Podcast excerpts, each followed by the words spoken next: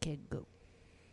Welcome to In the Field Radio, ninety-one point three F M, W V K R, Poughkeepsie Independent Radio. I'm Erin Boogie here with Miss Lady D. What's going on? We've really got to record that. Yes. So we could just hit play. Yes. But what happens, like, if I'm in a different mood next week? They're not going to be able to hear it. Maybe we could do a couple different takes. I'll be like... We'll do, like, the angry intro, the aggressive intro, yeah. the sad intro. Yo, what's up? Tune in. Or else. Yo, we always go so left. I love it. It's what makes the show what it is. Right. Speaking of going left, I have an update. And I don't want to say I told y'all, so... All right, what did you say last week? Okay, so we were talking about the Robin Hood fiasco with the GameStop stocks, and I had expressed my opinion that free trade is an amazing thing, but responsibly, and that people could potentially get in over their heads and bad things could happen. Mm-hmm. It happened. It happened before this, but it happened. So this actually happened in June, but a kid woke up and saw that he had a negative seven hundred thirty thousand dollars balance on Robinhood. He was twenty years old. He reached out to them. No one got back to him. He panicked and he committed suicide. Oh my God. A day after he died, Robinhood reached back out to him to say that whatever he had in his account, because again, like I said last week, disclaimer, I am not familiar with the stock market. It is a, over my head, which is why right. I'm not on the Robinhood app. Um, it turned out that what he had enough to cover the balance and he actually didn't owe anything. So now his family brought a wrongful death suit against Robinhood. And since then, Robinhood has changed their customer service policies.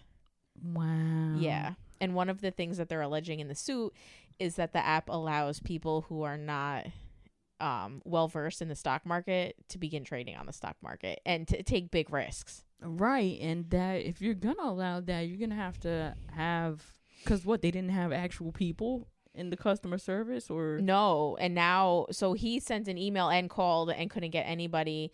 And now they have a, like a live support team. So that way, if you did panic and reach out, that mm-hmm. you'll get a live person.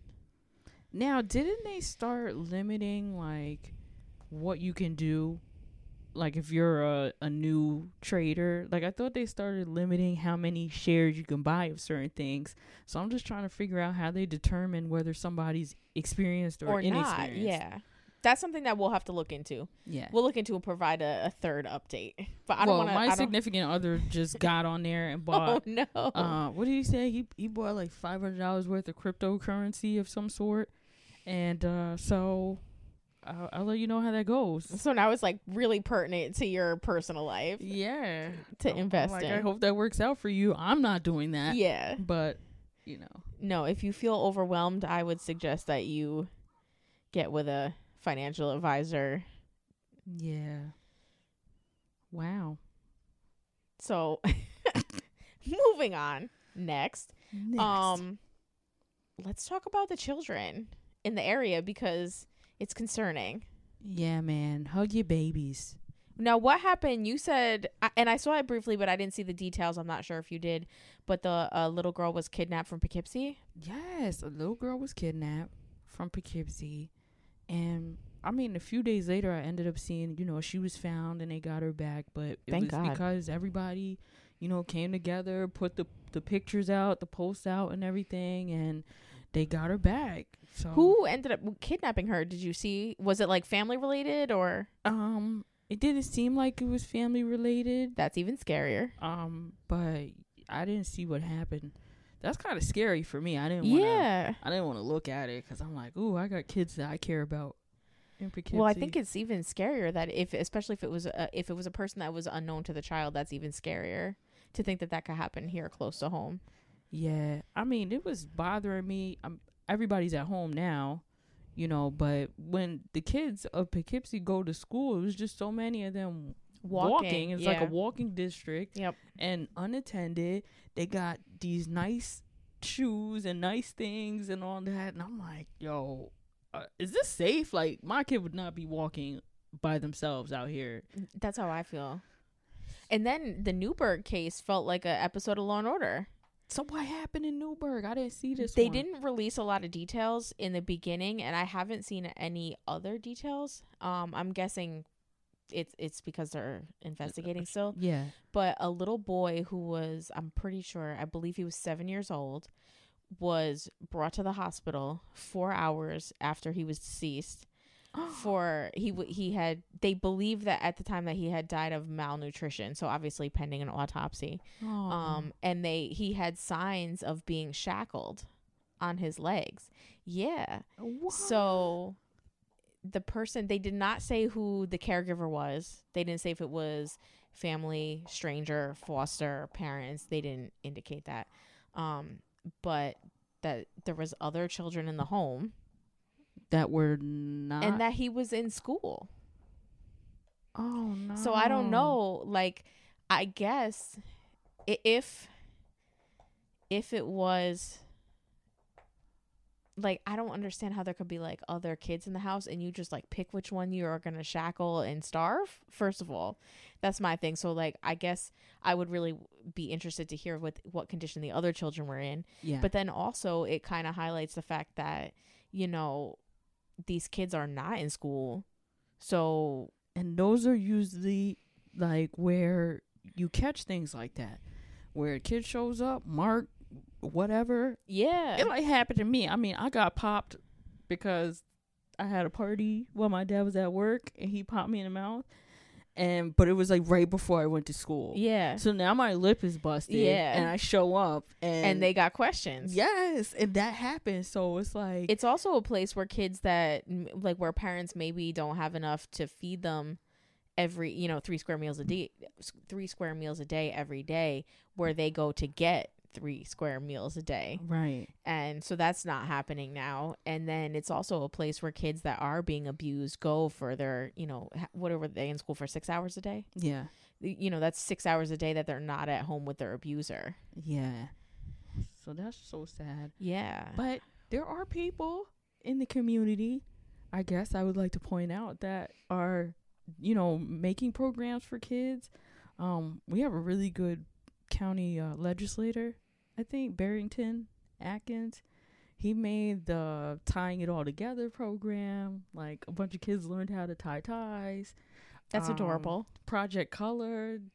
They're so, and you know, rebuilding our children and communities with Satara. We love them. So, and she feeds the kids during the summer too. Yeah. They, they had a whole camp and everything. Yeah. So just, if you are struggling with what the heck am I going to do about this, all these hours a day, you know, there are those resources. Things. Yeah, there are things that we're doing in the community to help out, and uh, it takes a village. You know what? Maybe we could uh, highlight on our website. We could get them all together, like just and do a post with with all the, some of the resources that we do have out here.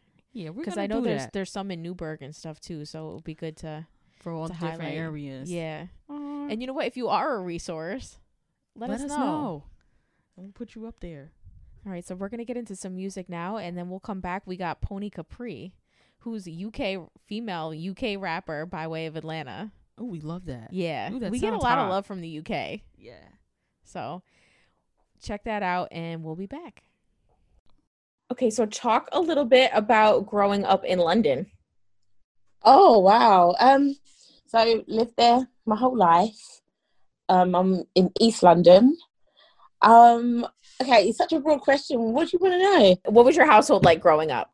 Okay, so growing up, my mother's from Ghana, my daddy's from Jamaica, and they met in the U K because, you know, England is so multicultural, especially London. Um, and there was five of us living at home. So, you know, four sisters, one brother, mum and dad. Um, happy home, mostly. We used to have so many parties at home. People used to call us the madhouse because we were just running around, and like it was really, really fun and exciting at home. Like, literally, we have such so many cousins and uncles and aunts, and we had parties every other month, and people would come down for them. And then once a year, if it would be Christmas or in the summer we'll have these huge barbecues that like literally the town will be talking about. Us kids had to go and knock on all our neighbours' doors from like the whole street down round the block and let everybody know, listen, we're having our annual party. There's going to be a lot of noise, maybe some trash, but we will be picking up the trash from the streets. And I remember that people used to get so drunk. They used to come to our house and have these parties and get so drunk that we have to, like, the next day us kids would go down picking up all the litter off the streets, like, down the block. It was insane. We had mental house parties. But, um, yeah, so we lived in a house. My parents worked really hard. My mum was a nurse, but she wasn't, like, a, a medical grade nurse. She was, like, a nurse, more like a care home nurse. Mm-hmm. In the hospital, but the carer type. And my dad worked for Ford's, um but we had four sisters and we all stayed in the same bedroom. Like, wow. When I look at it now, I'm like, well, how did we all do that? Like, how was all four of us in one room? Like, you know, thinking back, I'm like, that's kind of crazy. Yeah, but yeah, that's how it was. But at the, at the time of the kid, you didn't think about that. Like, four of you sleeping in the same bedroom. No, my brother had his room, my parents had theirs, and then we all shared. But that was growing up. But my parents divorced when I was ten or eleven years old. Um, and things changed a lot in the household. Um, yeah, my mum, all the pressure was on her, raising us all. So, um, yeah, that's how I grew up. And then you got into, you started playing the organ at age four and the flute at age Yeah, seven. Yeah. So what happened? So my mum, not knowing the difference between the piano and the organ, she thought the organ was the piano. I swear down. She didn't know. She didn't know the difference.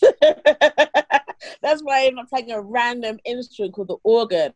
So I remember we went into our town centre, because I, I just think this is a clear memory. We went into our town centre and the music shop.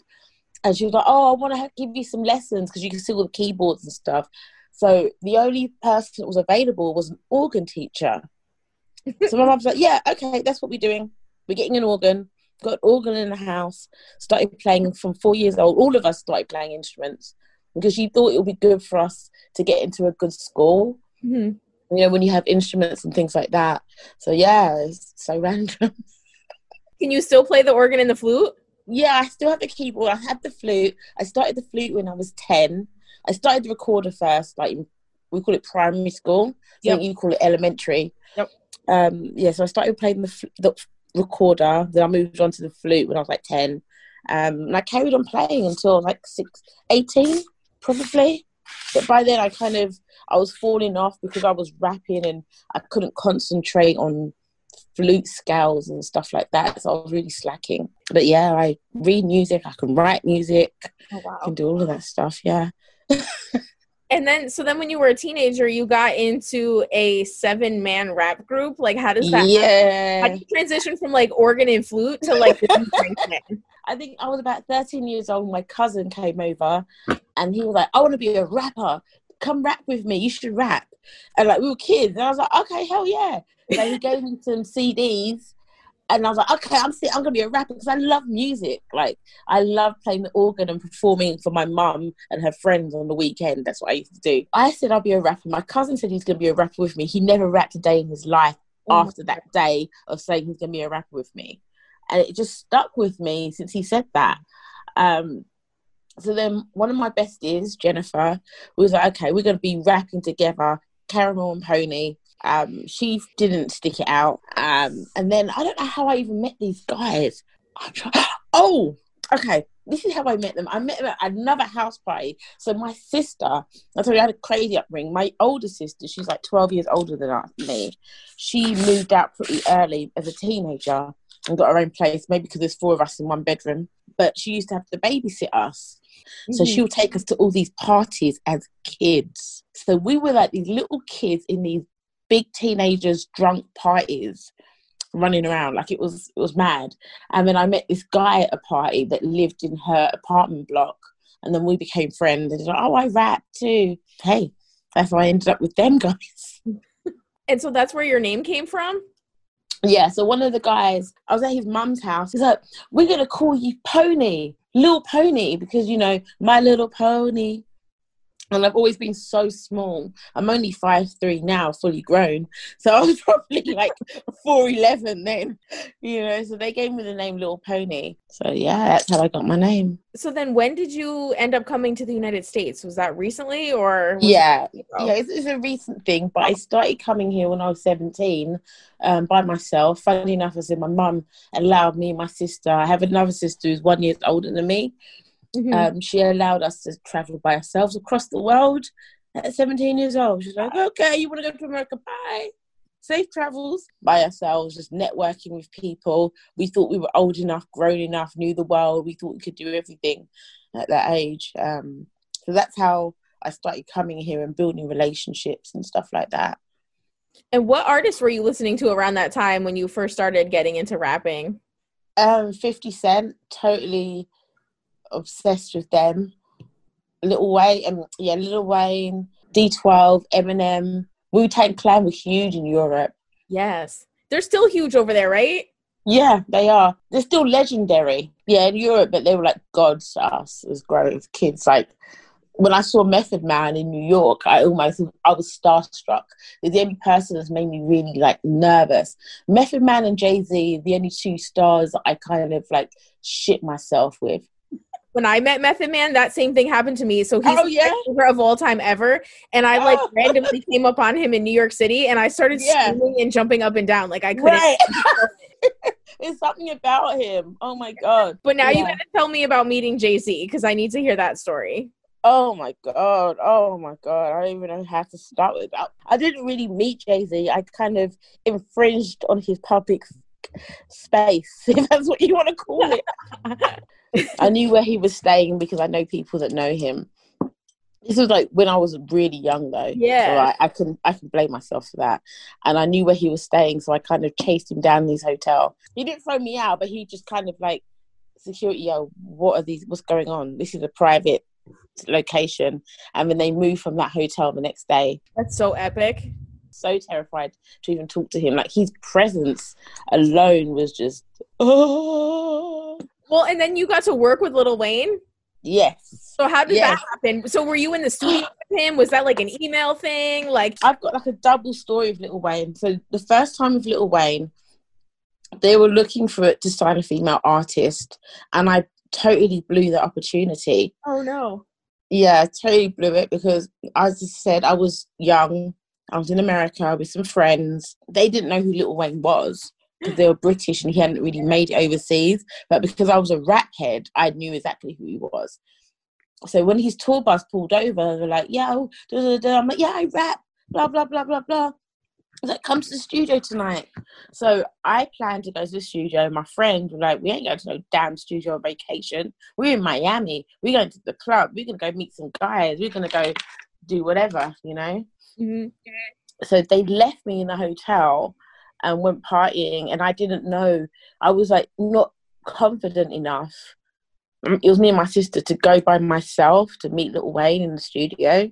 I was terrified. Like some things people think is easy, but it's not. You get nervous, you know. Yeah. You're like, I've got this big opportunity with this person. I need my girls with me. I need some backup. I can't go by myself.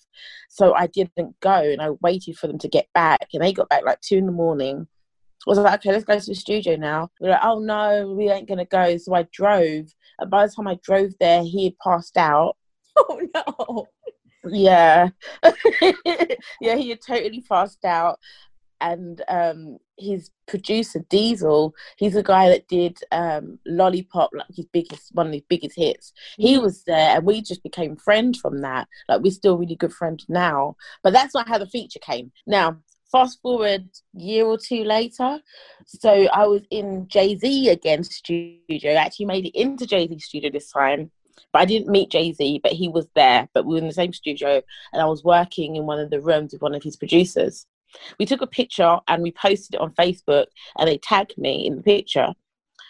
And then somebody saw that picture, saw my tag, and then reached out. And they were like, listen, we're looking for, I want to send you, my producer, I want to send you some beats. Mm-hmm. They sent me a whole bunch of beats, and then on one of the beats, I was listening through, Lil Wayne's verse was on the beat. I was like, hold on, is that Lil Wayne on the track? to have Lil Wayne on the track. That's crazy. Like, he didn't even tell me. Yeah. So um, I was like, okay, that's the beat I want. I want the one with Lil Wayne on it. So I did my version. I sent it to him, and he was like, okay, yeah, great. Because Lil Wayne, they wanted to do this song. They wanted a female artist on it, and they didn't like the other girl, what she did. So send yours in and see what happens. I did it, didn't hear anything back. Get off the train in Romford to get on the bus back home to my mum's house where I was living. And then I got a phone call from one of my D J friends in, in England. He's like, oh my God, congratulations on a Lil Wayne feature. I'm like, huh? He goes, yeah, it came on my feed today. I saw it online. Congratulations, that's big news that you're on his mixtape. I was like, oh my gosh, he put it out. So that's how that happened. And so they didn't warn you ahead of time, nothing? No! It was released, and my D Js, you know when they get like D J, you probably get tons of blasts, media blasts of yes. new songs out and stuff like, right. So he got one of those from Lil Wayne's camp. Brand new record. And then you also linked with Turbo the Great. Yeah, yeah. Was that like an Atlanta was, thing or? Mm-hmm. Yeah, so I was in Atlanta. I was at a studio called Loud House Studios. So I engineer a lot of my own music and record at home.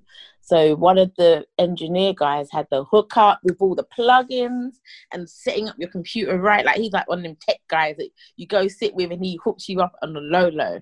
You know, you ain't paying the thousand, you're paying the low low. So he, I was getting it hooked up, and then there was a whole bunch of producers there. Um, and Turbo was one of them. But this is before the hit. So he was just, it was just a regular producer, but, you know, up and coming, like most of us. Um, yeah. And he was there right there, and he was like, yo, what you got? And I played some music. I was like, let's work right now. Let's record. Let's do something now. So we went straight into the other studio booth and just started working. We recorded a couple songs. He sent me some more beats. We just started working from then and built a friendship over that period of time. So it was like a random, just a random situation that he happened to be the one that ended up blowing up. That's so funny. That's such a good time to get in with somebody. Right. Yeah, it is. So what producer would you like to collab with in the future? Southside. God, I love uh, anything you make. Just fire to me.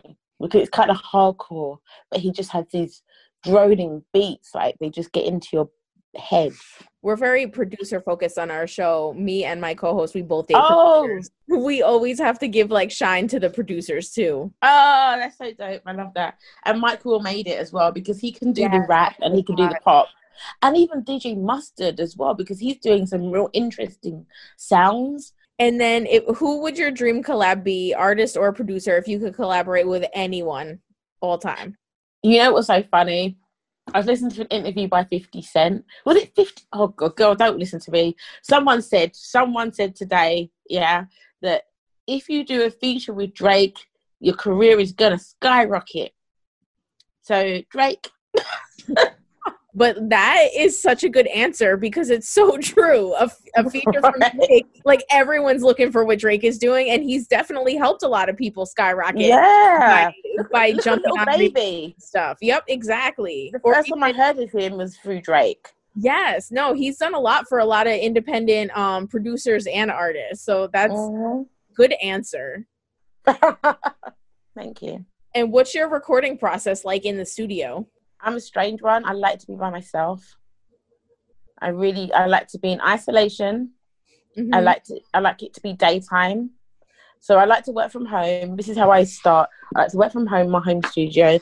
I like it to be daytime. I like to see the light outside. I need peace. I need no disturbances. Just vibe, and I freestyle it all out now. I don't really write. Like I used to just sit down and write, but now I'm also freestyle and get a vibe and then do one bar at a time. Yeah, that's how I do it. And then after I get that locked, um, I'll redo the whole song again. When you're in a studio, what are some things that you need in order to set the vibe? For me, sunlight. I need to record at home in the daytime and in silence. I don't like a whole bunch of people around me. Mm-hmm. Once I've got a song locked down, I can go into a studio and then it's like, yeah, I'm going to show y'all what I'm going to do. And then I don't mind if there's like twenty, fifty people there. I don't care because I I know exactly what I want. And then I like that attention.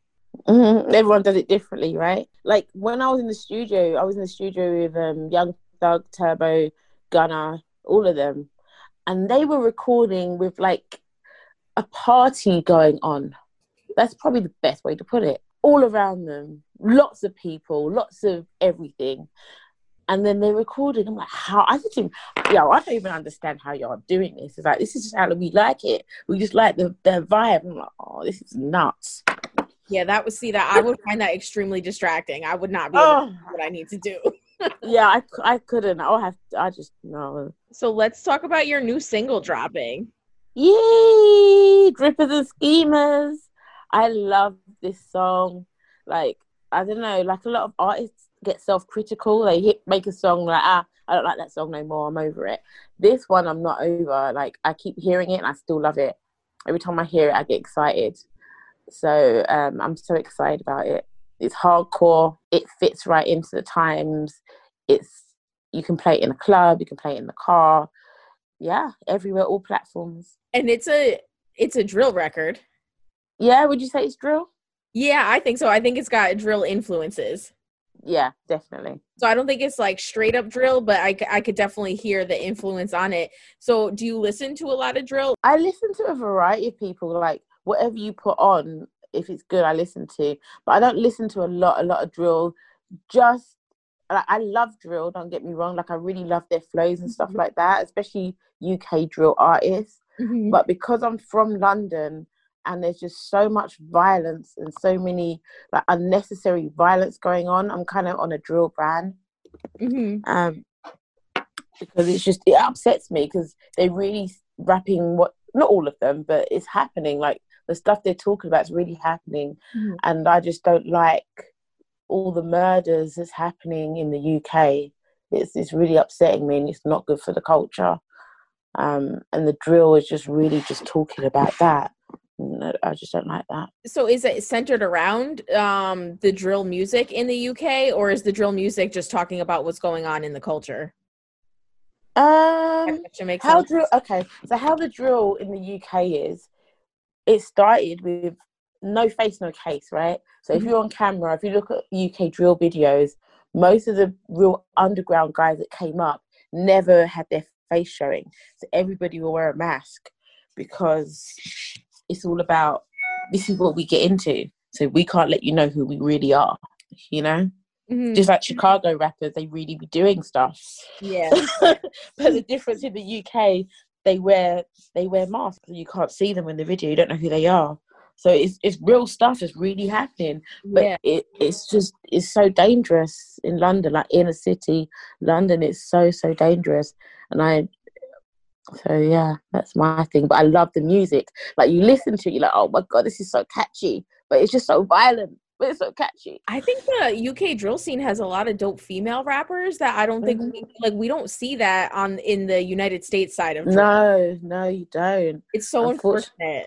I know, and that's exactly what I want to do. There's so many, not even just dope drill rappers, like just rappers in general. Um, British rappers go hard, like we yeah. really love music and love spitting those bars. So yeah, I would love to shine a light on that. All right, so what are some goals that you have for yourself at this point in your career? I really want to have more recognition. I want to bring a light to female rap, British female rap. They, you don't really see it. You know, you had M C Lyte back in the day, but she's not M C Lyte.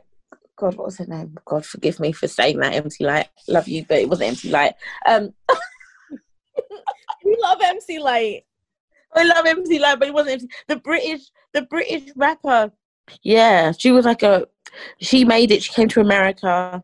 Monie Love. Monie Love. Okay, so Monie Love was from the U K, British, made it in America, but we haven't had...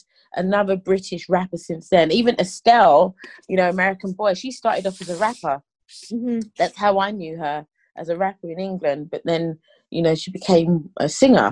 Mm-hmm. Like Steph London, Steph London. She was um, a rapper in the U K, but came out as a singer, like to get her stardom.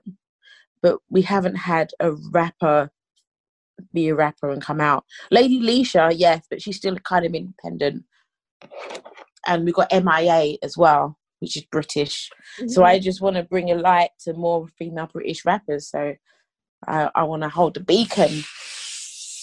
I think that's, that's awesome. My goal. And what can we expect next?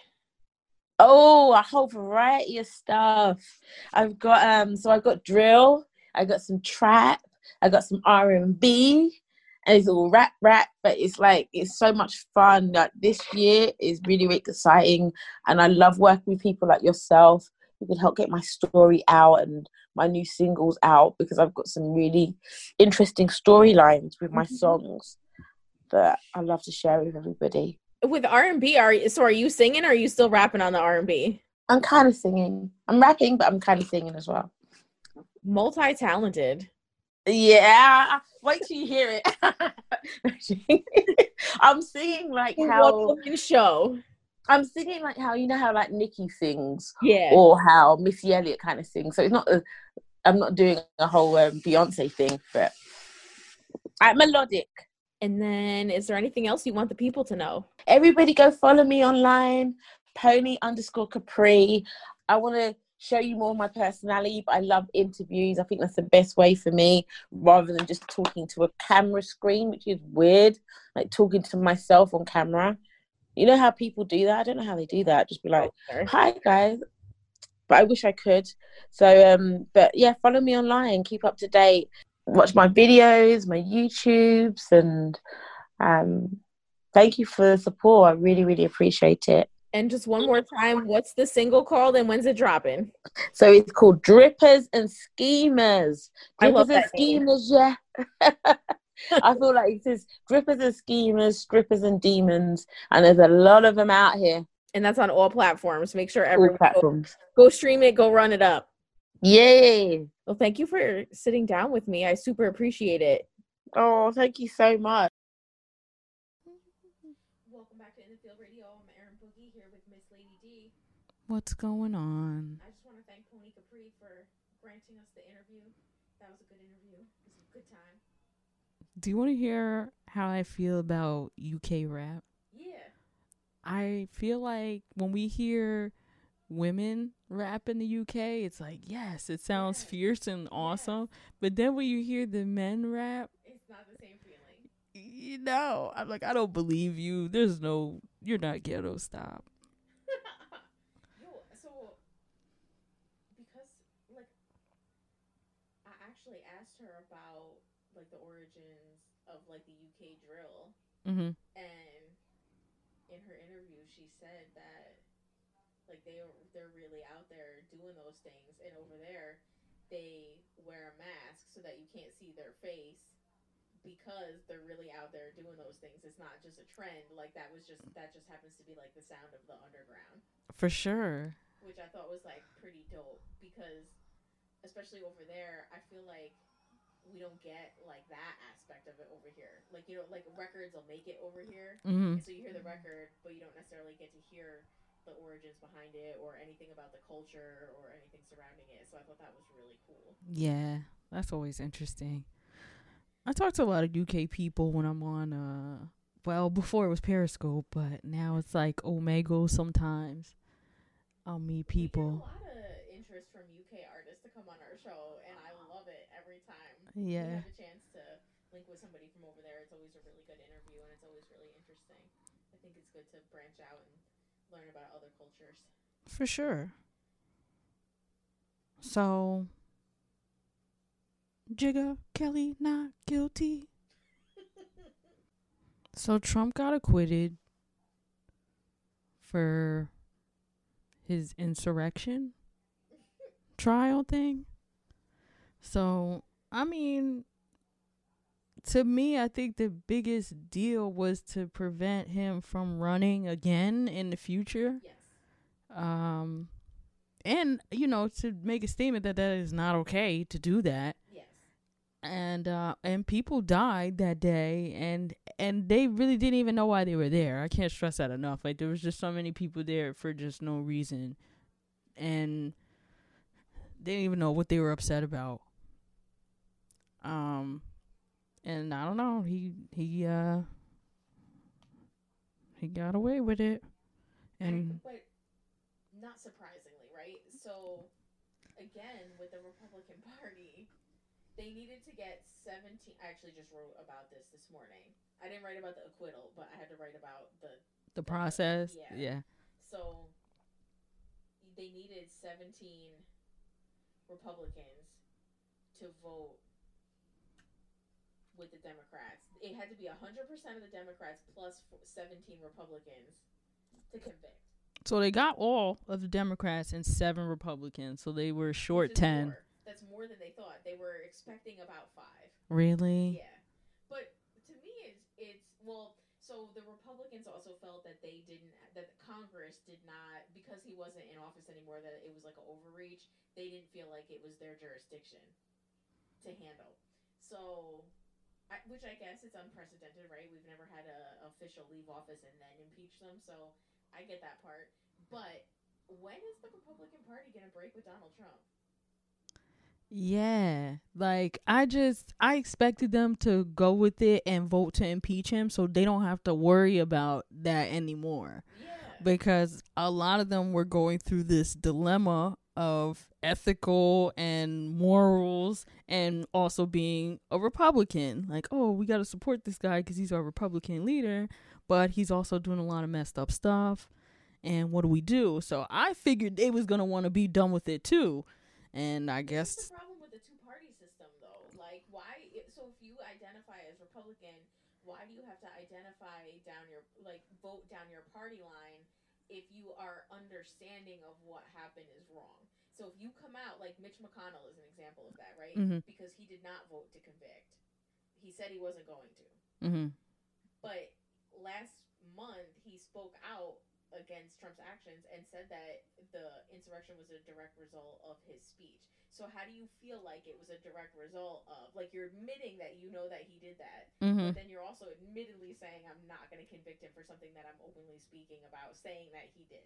Yeah. So I I don't understand that. I don't know. Maybe they want to be in the club still. Maybe they feel like their seat is in danger if they do that.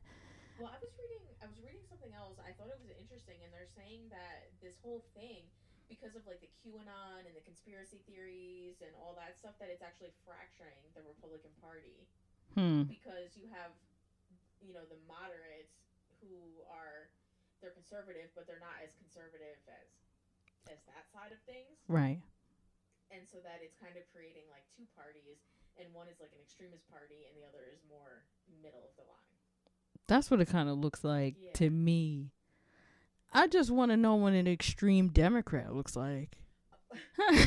Like, what would an extreme Democrat be doing? I was just going to say, it would be nice to see, like, if the moderate Democrats could break off from being a Democrat. Because, th- so an extreme Democrat would be, like, A O C.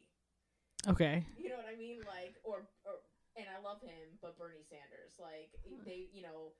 they want to just, like, support everyone in the country, which is really socialism. I'm not, I'm not here for that, right? Okay. But, um, if the moderate Democrats and the moderate Republicans, right, so you have people that have middle-of-the-road views. Yeah. Like, I'm someone that has middle-of-the-road views. I do not identify with Republicans, and I don't identify with Democrats. Right. So it would be nice if the middle-of-the-road Republicans and Democrats did fracture off and formed a third party.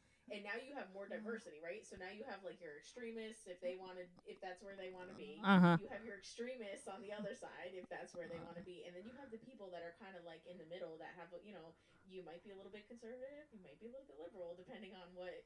Yeah. You know what I but mean? We could kind of work it out. Yeah. Like, oh, I like that. More open to, uh, you know, voting across party lines and, and and taking into account other people's feelings instead of just being like, this is what I believe in and this is how I'm going to vote. Yeah. Because that's not how the government is supposed to work anyway. So, I don't know. Maybe we're about to see a change in American politics. Ooh. That sounds like a good idea. Right?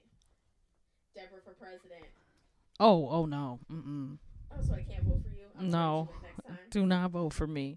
Listen, I, so I voted for Tupac instead of the Donald Trump Hillary Clinton thing because I, I that was just a whole mess of an election. I was nah. I, voted, I voted for my local officials, but I wasn't trying to partake in that nonsense. Yeah. So this time I actually voted because I felt strongly enough that I had to vote one way or another. Yeah. Because I felt like I was a contributing factor to the downfall of twenty sixteen's election. Oh my God. But I wasn't happy about this year either. Yeah, I mean, I just be hoping that whoever is the president doesn't make so many people angry to where they start trying to attack us and things like that. Like, if you could just make peace and don't do anything too radical, like... I like the fact that he's quieter and he don't have no, like, uh, like his Twitter account is not... That was just a whole...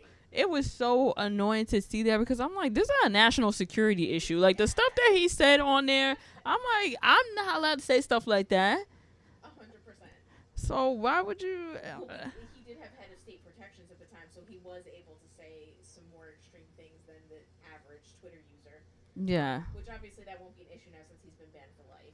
Well, I was thinking about, like, the his security clearance and stuff. Like, you have a security clearance, and there's things that you're... N- he could be launching rockets. Yeah. Arbitrarily. Yeah, I was waiting for that to happen. Like, I figured, like, he lost the elections, like, he was going to, like, blow up America.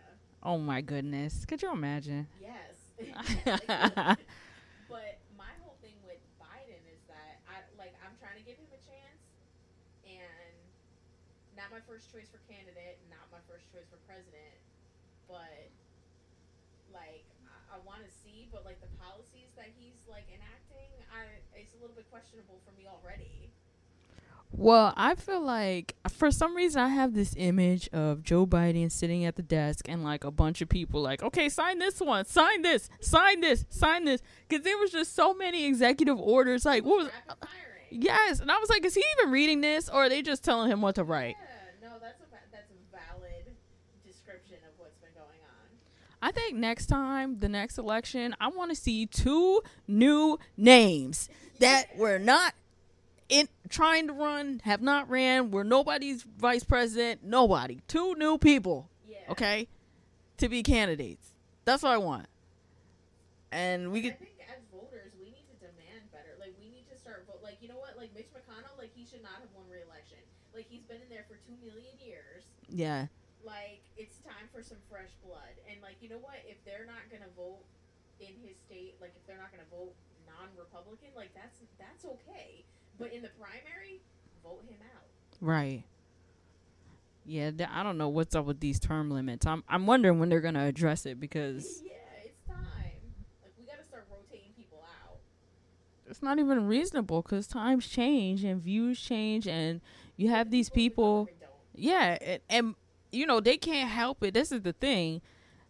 They can't help how they were raised, who their parents were, what was yeah. going on at the time, when their yeah. views were shaped. Yeah. That's Do you think that they just up and change their whole mind now? Like, no, they're still the same people. Yes. And it was fine for back then, but it's not now. The thing about it, too, is that when they're campaigning, especially for president, they're going to say whatever their voter base wants them to say. Right. So they're not going to tell you what their actual agenda is. They're going to tell you what their voter base wants them to tell them their agenda is. And then they get in office and they start doing different things. Yeah. And, and so we need to start holding people accountable for things like that. Yeah, we definitely need to check out what people do after they get elected and uh, call them out for it. And that's what the thing, too, is like Joe Biden had a record of thirty-seven years. Like, we couldn't check Trump's record, right? Like, we At all. Just from, like, his personal life, like, what his, his, uh, some of his views were. But, like, with Biden, like, he's written policies for... almost forty years. Like, we knew what we were getting into, you know what I mean? And somehow he still ended up yeah as the pick. I don't know, he's got four years to audition. Yeah, if, if he does not make it onto the next round, then hopefully we get some new blood in there next time. New, completely different. Yeah, so you got four years, think about it. It's like a four year, like The Voice audition. Yeah, American Idol. Yeah. Simon Cowell him. You suck. It's a no for me, dog.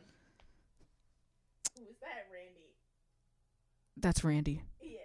It's a no for me, dog. Oh my God. It's but that's sad that that's what American politics has come down to. For real. Oh, on that note. What else we got? That's it. That's it? Yeah. We've probably been out of time. We were just over here chatting about politics, because it's easy to get so, it's like a rabbit hole. Yeah, because you're always just trying to figure it out. Well, like yeah. maybe, and you think of it and you're like, no one's gonna hear this. Yeah, and change anything. Well, thank you everyone for listening in. You can find us at info at in the field radio dot com. Remember to send us any resources you think that we should publish, your political views. If you don't like our political views, we would like to hear that too. No, we would not.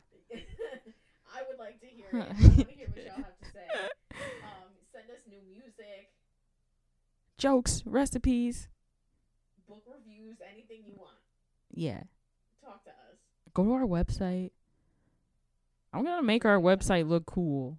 Go for it. I've been working on it. It's got to be all interactive and it's going to be cute. So we'll have somewhere to put music videos that you guys send us that we can't play on the radio because... Yes. But and then all socials are In the Field Radio. Twitter, Instagram, Facebook. Are we anywhere else? No. Right? No, not yet. Dun, dun, dun. Oh, YouTube. Oh, yeah. Especially YouTube. Yeah. Spotify. Apple Podcasts. iHeartRadio. Amazon. Wherever you listen to podcasts, we're there. Yeah. And uh, definitely don't forget to subscribe, follow, like, comment. We need all that support. All of it. And we'll check you guys next week. Talk to you later. In the Field Radio, ninety-one point three F M, W V K R, Poughkeepsie Independent Radio. Thank you for chilling with those chicks on Mondays.